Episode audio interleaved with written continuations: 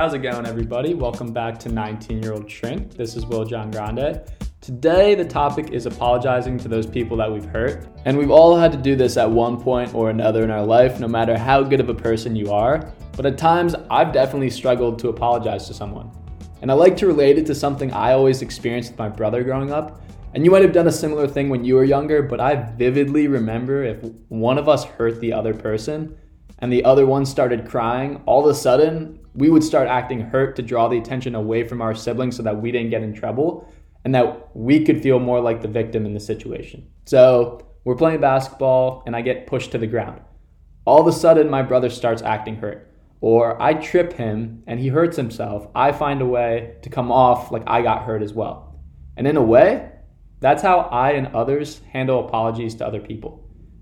If we obviously do something that was wrong, we start acting like we're the ones getting hurt and start looking for past experiences to justify our current actions.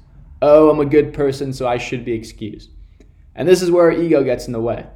Sometimes we're told by people close to us how great we are and begin getting this false assumption that we should be treated better over others. And when we're put into a situation like this, we start deflecting our mistakes on other people, or we also focus on previous experiences that justify us being a good person. I made this mistake a week ago with one of my very close friends, where we started laughing at something that just wasn't really funny looking back on it. And you could tell that we hurt them, and in that moment, I started panicking. You know, my worst feeling I have in my life, and I'm not kidding, is when I feel like I've offended someone or let them down in any way. And in that moment, when I saw they were hurt, I began letting my ego creep in because I felt at fault. And because I knew that I was at fault, the only thing I could rely on were past beliefs about myself or little details about the situation that would make it quote unquote okay. So I started saying to my other friends, like, oh, I knew they wouldn't have appreciated that, or I'm sorry that I laughed that one time. By saying only one time that I laughed, or I knew they wouldn't have appreciated it, this is a way to shed the light off of me. But in reality, what did I do? I still laughed at something my friend didn't find funny. And how does me saying I knew they wouldn't have appreciated it make it feel any better? Because if I knew they wouldn't have appreciated it, then why did I laugh in the first place? And saying that I laughed that one time, well, you decided to make them feel worse. It doesn't matter how many times you laugh. And again, this all goes back to ego. I also believe a lot of this has to do with the way we frame the story to other people. Again, we're often told by people that we love how great we are, and that's nice, but when you hurt someone, sometimes that insecurity prompts you to share it with someone you love to get it off your chest.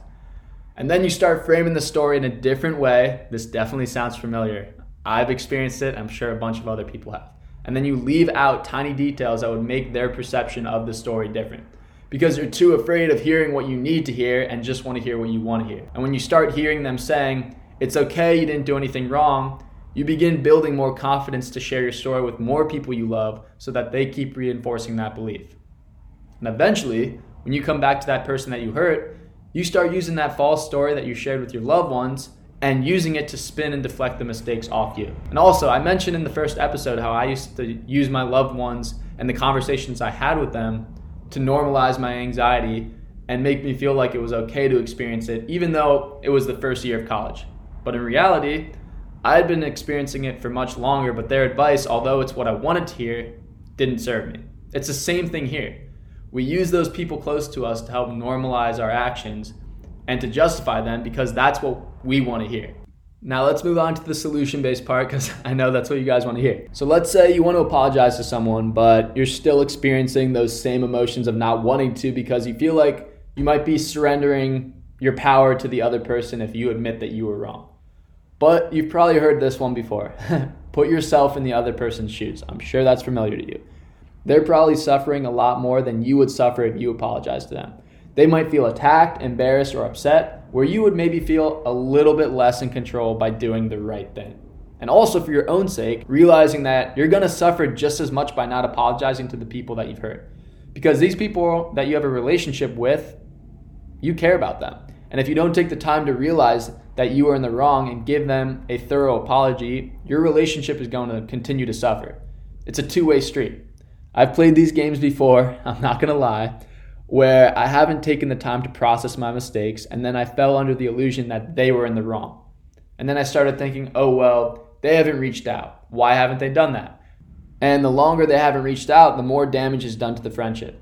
But then, after a while, concern starts to come in. Why haven't they reached out? And you're taken back to the exact moment where this mistake was made. And then you realize, wow, maybe I was wrong. I made this mistake, I made that mistake, and it makes total sense that they haven't reached out to me. I've been blinded by the fact that I'm in the wrong because I'm so hyper focused on keeping the power in my friendship and having a leg up over them that I was completely ignorant to my own mistakes. Another perfect example of this happened a couple weeks ago for me. I hadn't seen one of my closest friends in a while, like for the whole school year. And I was like, I'm gonna go to a party tonight, you should come. And she said, I'm out right now, but if I have another girl to go with, I definitely will. Then I see her best friend at the party I'm at, and I'm wondering why she isn't there because she obviously had a girl to go with. And her friend tells me she's at another party. I know, very shallow stuff, but I'll get into it. It's a very helpful example. And I'm like, why did you lie to me? You said if you had someone else to go with, you would come. And then I kept saying that to her. And then four days go by, and I haven't heard a thing from her. And I'm pissed off because I'm like, why hasn't she reached out? She's obviously in the wrong.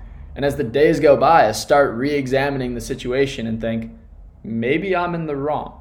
Maybe there was a miscommunication and I'm calling her a liar for no reason. That's when I texted her and said, we should clear the air about the other night. We meet up, and she was like, I was planning to go there, but my friend who was talking to you already had plans with someone else. And in this moment, I realized I made just as much of a mistake by me thinking she was lying to me when it was really just a lack of communication. Could it have been communicated better? Yes. But my ego reared its ugly head, and the tension continued for four days longer than it should have because I didn't want to reach out. By us having that conversation, we were able to get a better understanding of where we were both at, and now we're completely fine. That's another thing. Don't apologize or approach any sort of issues over text. It's like the worst thing you could possibly do for yourself. And I say that's like one of my biggest pet peeves, but in that situation, I fell short there too because everything's to get lost to translation and it simply prolongs that tension driven time. There's different experiences with apologies as I'm bringing up. Sometimes you know you're in the wrong, but you use your ego as a way to make it more okay. Sometimes your ego is so powerful that you aren't even recognizing that you are in the wrong as well. So, understanding which type of situation you are in and going from there is super important to help you keep your relationships and keep the trust with each other strong.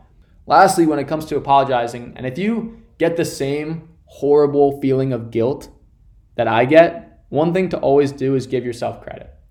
But there's a huge difference between giving yourself credit that you're a good person so that you can feel okay with coming up with little excuses for your mistakes versus giving yourself credit for being a good person and doing the right thing by apologizing and say, I fell short in this area, but look at all the good things I've done, and this was just a minor bump in the road because that's something I could have handled better last week. I felt horribly guilty, kept calling myself a phony, a fake, even a horrible person at times. I'm not kidding.